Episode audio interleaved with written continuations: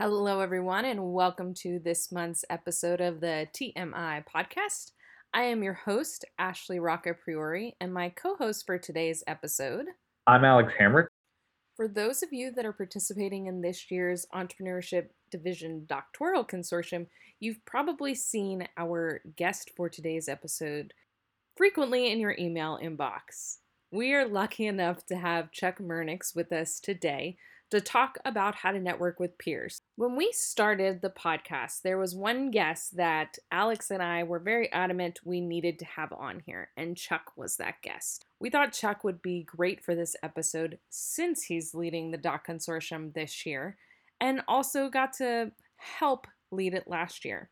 For those that don't know Chuck, Chuck is an associate professor at the University of Missouri, Kansas City. In terms of his research, Chuck has researched passion, angel investors, affect. He's published in journals like Journal of Business Venturing, Journal of Organizational Behavior, Journal of Small Business Management. He's also one of the nicest people you'll ever meet. Chuck is one of those people that when you're having a conversation with him, he makes you feel like you're the only person in the room. So he's really got some great insights on how to network and how to get to know other people. So without further ado, we welcome our guest for today, Chuck Murnieks. So you already know the icebreaker question, but I'm going to ask it anyway. If you could be any superhero and have any superpower, what would it be? An interesting one. It's funny. I was listening to, I didn't listen to all of it. I, I caught the start of Dean's answer last week, the Superman thing. Superman was always my favorite um, character growing up. But honestly, the whole, you know, when he said the ability just to have things bounce off you, honestly, I think that's the one that I would probably pick. The thing just not to let, you know, not to be offended, not to be, not to get riled up, not to get angry at stuff. I mean, because it's just, it's just completely unproductive you know so i mean i think uh, uh yeah, I, I think as weird as that may be, I think my superpower might be just trying to cultivate a sense of peace. You know, so things don't just you, know, you can just keep kind of keep moving on and focusing on you know like helping others or doing things. I think that's more productive than worrying about worrying about yourself or you know which in our field, you know, in our field, that's tough, right? Reviewers and, you know, is this going to get published and work and jobs and everything else? That's, that's brutal, but it's it's also a lot of unproductive worry, a lot of energy, you know, spent on worrying that we shouldn't, we just don't need. I actually love that as a superpower. That's actually one of the, my favorite ones I've heard so far. So to kick us more on the content side and less on the fun superpower side, can you give us a little bit more of an idea of how you've gotten to this stage of your career and what led you to this point? Yeah, sure. Um, so yeah, I was I'm an engineer by training. You know, I was in the Air Force engineering. Um, I didn't I just I got into it and I just didn't like it that much. It was more project management than design, and I didn't enjoy that. Um, and also the interesting thing I thought when I was in all these organizations, engineering organizations, they didn't run well. So I was like, well, this can't be, you know, we could do engineering very well. Like we could design, I was a civil engineer, so we could design roads and bridges very well, you know, till the day is long. But the organization itself, just just all the processes, all the management processes were completely screwed up. And I'm like, this can't be the way Microsoft runs. Like, you know, we're we're a multi, you know, billion dollar organization. We can't get the, the human management side right. So I went back, got an MBA, and to me, that was the whole. I'm like business. It, it was like the sky opening up, literally, and you know, light shining down from heaven. I'm like, this is what everybody should be studying. This is the light that you know. This is finally. It's like knowledge, truth, everything. This is the way we ought to be doing things. Um, and then that led into you know when I uh, I had an opportunity then to be a to teach in the Air Force, to be an instructor long term, you need a PhD. So they were sending people off. So I went and got that. And I really thought I was just going to be, you know, a teacher. Um, but I met Dean Shepherd um, and I met Elaine Mosakowski, who was at uh, um, Boulder. And honestly, at Boulder, you know, Boulder has a litany of great. The network there is great. You know, we're talking about networks like Jeff McMullen, Andrew Corbett. You know, they had just they had just finished. I was there when Larry Plummer was there, Desiree uh, Pacheco, which I still, I've been a doc student with her and known her forever, and I'm still mispronouncing her name because I can't roll my R's. Um, but, um, you know, it was just fantastic. And the group that came after, you know, Michael Conger was there, uh, you know, just Sid Vedula was there. So just a great group. But that kind of started then I kind of I shifted from, or I didn't really shift. I still like teaching, but I kind of saw how cool entrepreneurship and research is. Um, and really, you know, I talked about this when we were at Babson, um, that it's our job is to kind of break new ground. Um, you know, and sometimes it's very incremental new ground, right? Most of my papers are very incremental, but that's our job. And I think that's cool. You know, I mean, we're kind of, it's our job to kind of try to uncover new knowledge and uncover why things work. So that kind of led me into, okay, so let me, you know, let me stick with this, you know, the PhD thing and let me keep trying to work on this stuff. And, you know, long story short, that's kind of how I got here. Fantastic. I didn't know all that about you. So, um, really interesting stuff. I, I knew the Air Force background, but I didn't know the industry experience. So we we've asked questions in in past episodes about the importance of networking with faculty members and and doing that at conferences and and things like that. But we we haven't asked much about the importance of of net, networking doctoral students networking with other doctoral students outside of their programs. Um, so, do you think this is something that is important, and how should doctoral students go about doing this um, and meeting, you know, individuals in cohorts outside of their own program?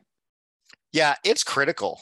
I mean, I think it's super critical because um, so meeting other doc students. So really, I mean, you figure when you're a doc student, kind of what your motivation is, right? You're looking at because everybody just talks about it, like you got to get tenure. Even if you didn't care about tenure, you're bombarded with that, you know, that that word your whole doc student life. So I mean, start thinking like, oh gosh, maybe I really better worry about this. You know, I actually wasn't that worried about initially, you know, because I thought my path is going to be back to the Air Force Academy and, you know, they don't really do tenure there. But everybody talked about it so much, I found myself suddenly getting worried about it. I was like, this isn't even a concern of mine. And now I'm worried about it. Anyway, to get tenure and publish papers in teams, you need other motivated authors, right? I mean, you guys have both worked on author teams. And you know when you're carrying dead weight that's tough right? But it is tough when you've got to do a lot of the work on a paper you know and you you you want the co-authors to so having motivated co-authors is really helpful. And people that are trying to get tenure are super motivated that's other doc students other doc students tend to be you know really motivated individuals they want to get publications through so yeah i think that's that's important the other thing that's important is i mean to understand as a cohort, you know, you guys are all untenured, like right now, you know, you're doc students, and in a year or two, you know, you'll be untenured professors. But in four or five years, you're tenured professors. And, you know, four years after that, you're full professors. So by building the network now, that network just grows over time and those bonds become stronger over time. You know, and uh, it's also the other reason I think it's critical. It's really helpful to have other doc students in your network because there's questions you want to ask, but you're like, I can't ask Dean this question, you know, or I, I can't walk up to Howard Aldrich and I feel like I can ask this question, right? I, I, I need to be able to ask this in a low threat environment and so, hey, Alex, what do you, you know, for me, when I was a doc, it was hugely beneficial. Like, you know, Colorado had pretty good sized doc programs. So, you know, the students that were two years ahead of me, you know, Mike Haynie, Larry Plummer, I would bombard them like, hey, how do you, you know, even simple stuff like, look, you know, th- there's this, this weird thing that happens, or, you know, how do I deal with this professor, or, you know, this person interacts this way, or, you know, how do I, I mean, just simple things like that, you can get advice. I mean, and that's why, like, you know, you guys have good sized cohorts at Tennessee and Auburn, you know, and it, it grows. That's why you can grow that. You want that that network. I mean, that's also like, look, doc students are also another way to get to other professors you may want to talk to, right?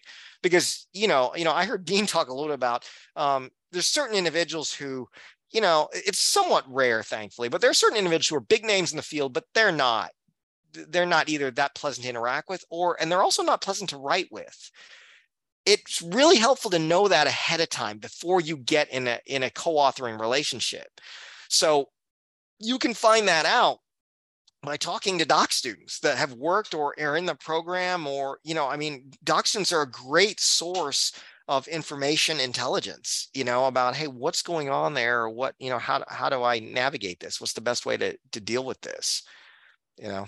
So yeah, I think doc students is, you know, so you guys can just be real with each other, right? I mean, you can just kind of let your hair down and just hang out at conferences. And I mean, I think that's important. Entrepreneurs talk about that all the time. That it's really helpful that you know that's why the entrepreneur, you know, like the the young young entrepreneur networks and all those things that they they appreciate just the chance to just commiserate with peers like just feel like uh, i've just got to share you know you can do that with other doc students so yeah I, I, you know i have lots of I, you know I, I very much enjoy all my my my old doc student relationships which are now you know tenured professors it's great so, Chuck, one of the reasons, or many reasons, why Alex and I wanted you on this episode is we wanted to talk a little bit about opportunities of where doc students can meet other doc students outside of their schools.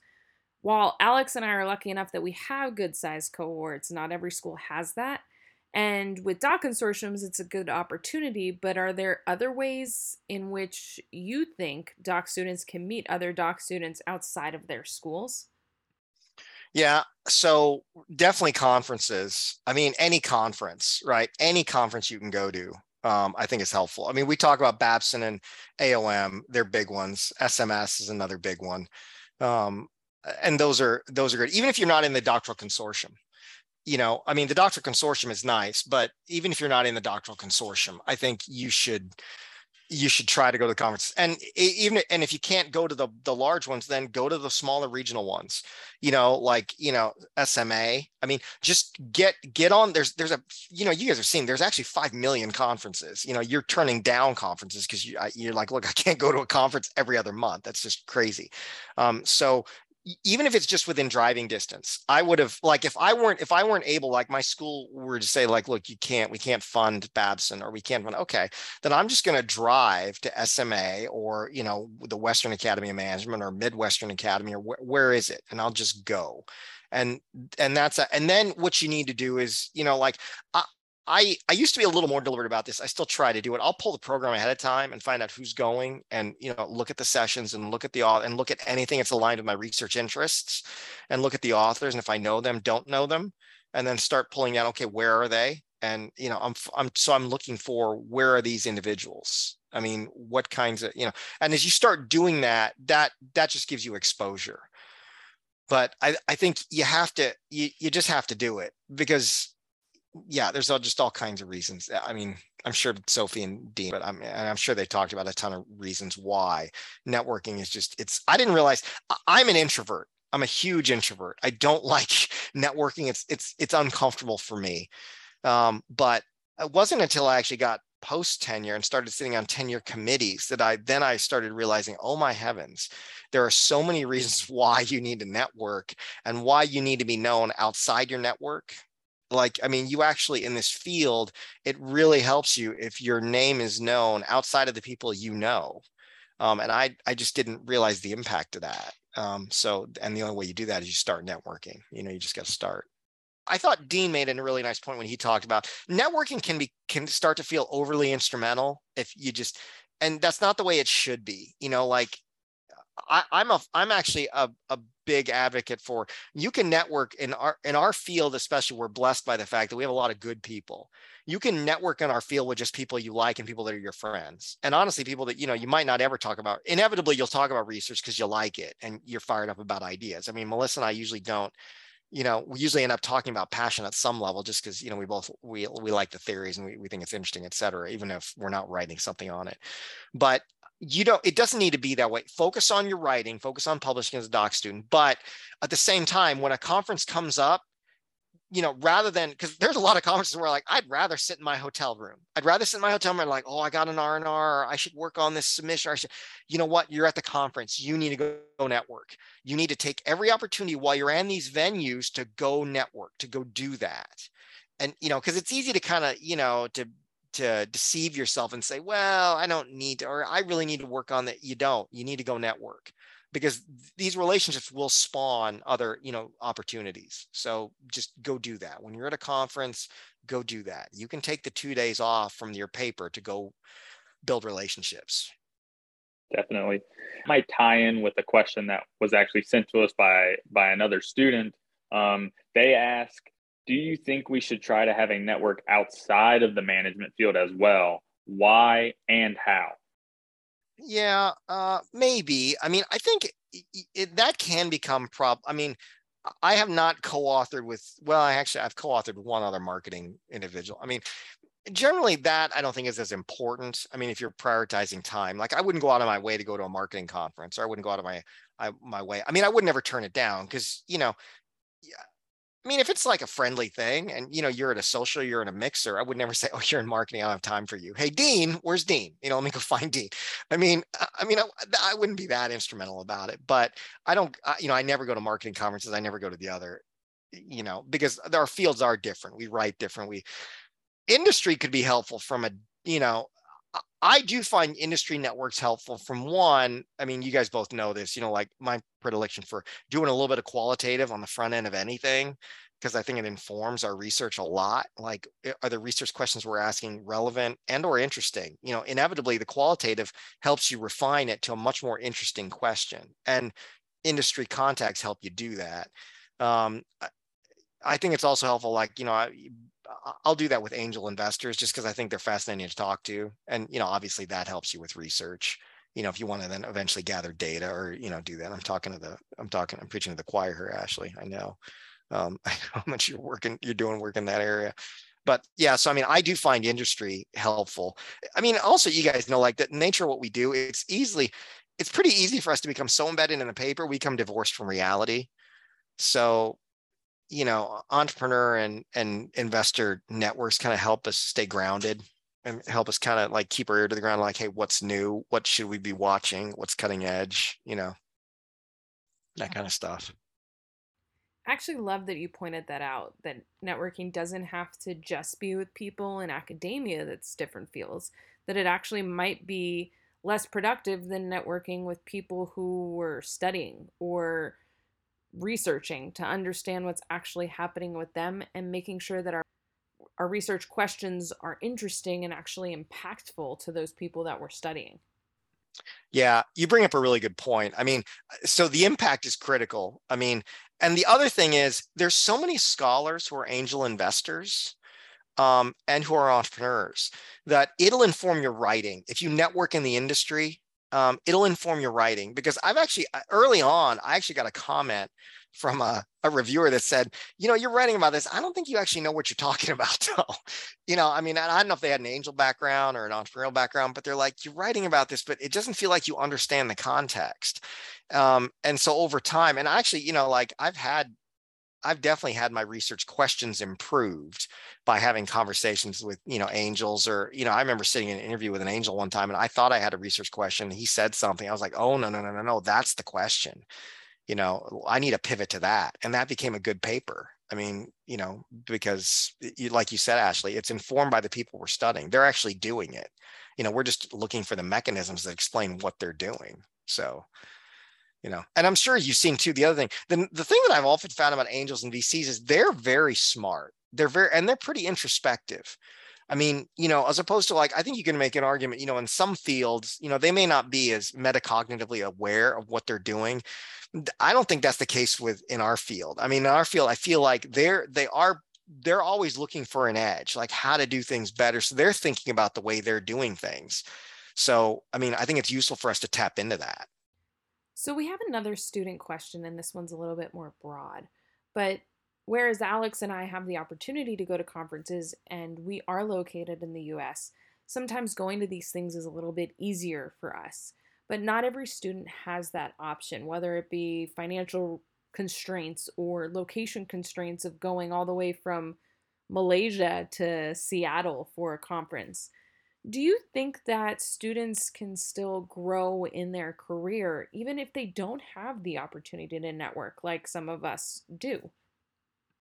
That's a good question. Yeah, I mean, I think it's that's possible. Um, I think it's uh, I mean, is it possible to, I guess I could break the question down a couple ways. Is it possible to grow as an academic without doing a lot of networking? Yeah, it is. I mean, because, you know, the nature of our field, you could read more and, you know, the more, the more AMRs and AMJs I read, if I, if I'm thoughtful about that, I can improve my own scholarship and the way I do research. And also I think AMJ, like all, all, all the time as an editor, I'm referencing people to AMJ's series on basically how to write, how to publish.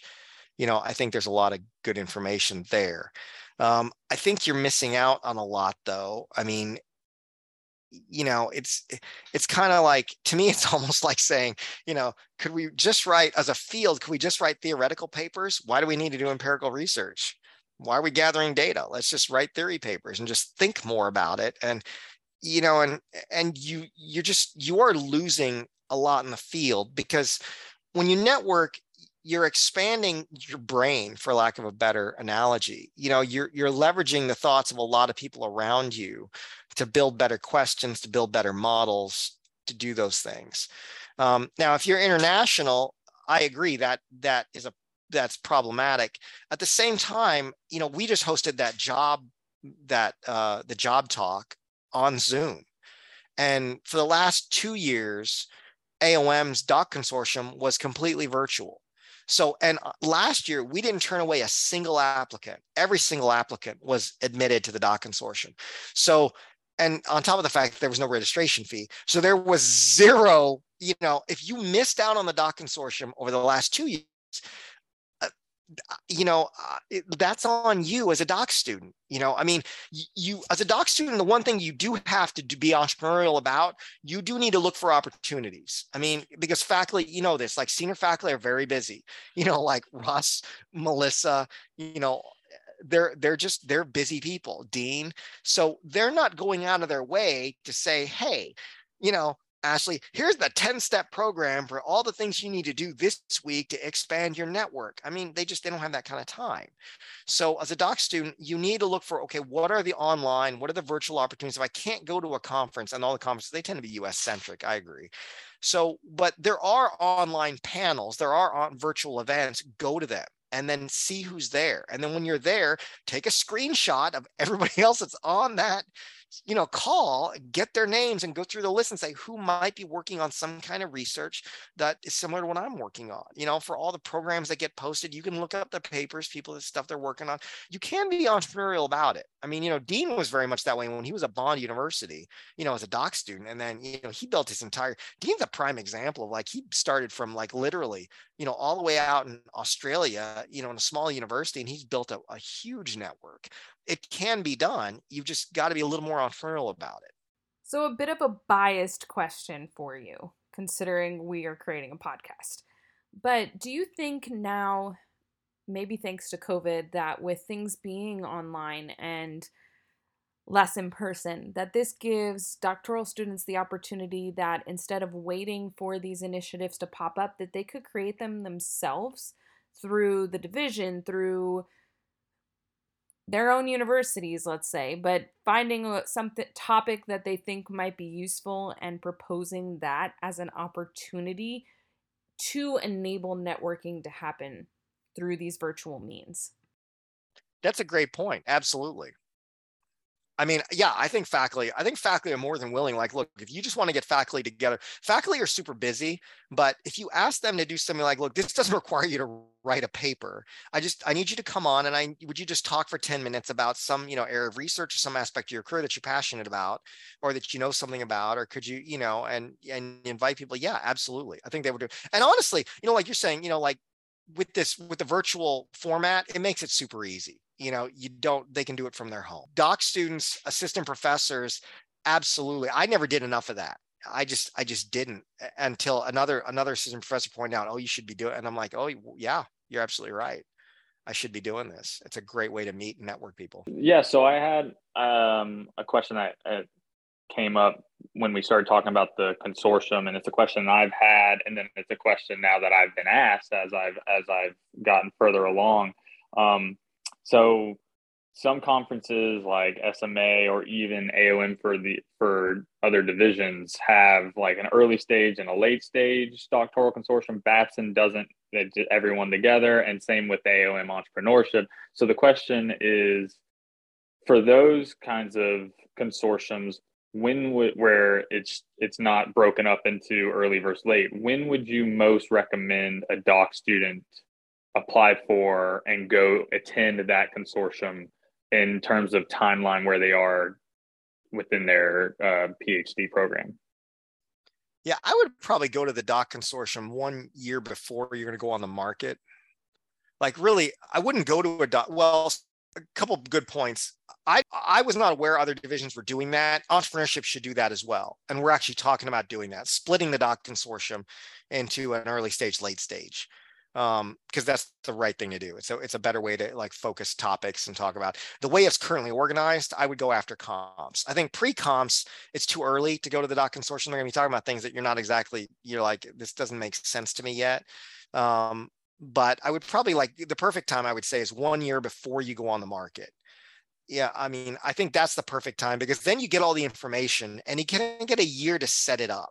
Like to set up like, okay, these are the things I need to do before I go on the market, you know, before I'm kind of ready to go. I think that's the perfect time to go. But I mean, you know, eh, eh, I mean, I, you know, and I, I went the year I was grad, you know, basically I, I went the year I would have been going on the market. So that's also not uncommon. And that's, you know, I mean, that's not too late. But if if I were going to pick an optimal time, if if you can go and get all the information, it helps to have a year to then set yourself up. Besides managing the doc consortium and being on the market at the same time, sometimes that can be a little hectic because you know you got job interviews you're trying to line up. And when, you know, on that year, you want to be like that, you want that to be your focus, right? Like if, if, if school says they want to interview me, I don't want anything to be in the way. I want to, I want to be there for that school. That's great. Great advice, Chuck. So our last question for you of the episode is if you could give yourself any advice looking back now for when you first started your PhD, what advice would you give yourself? Yeah, that's a good question. Well, one thing, I mean, I would trust the process. Um, meaning, when I say that, there's a lot of good folks in the field, senior folks, um, who are going to give you advice. And if you just trust them and do what they say, it'll work out. You know, I, I, looking back, the only time that things have not worked out well were really it was just my own effort i mean my own effort. There eh, I, I can easily attribute you know whatever i have not achieved has been simply a fact of like look i didn't work hard enough at this. So i mean the other half would be i mean like there are definitely areas where i like i should have worked harder to to get things done.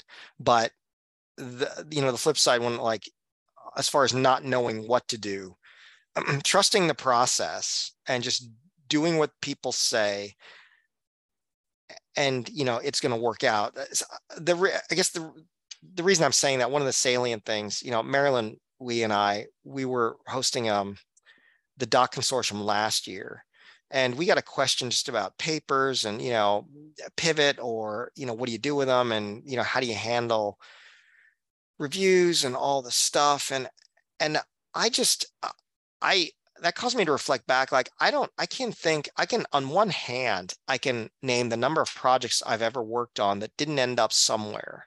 So you know it's not like the effort that you put into this field will be rewarded.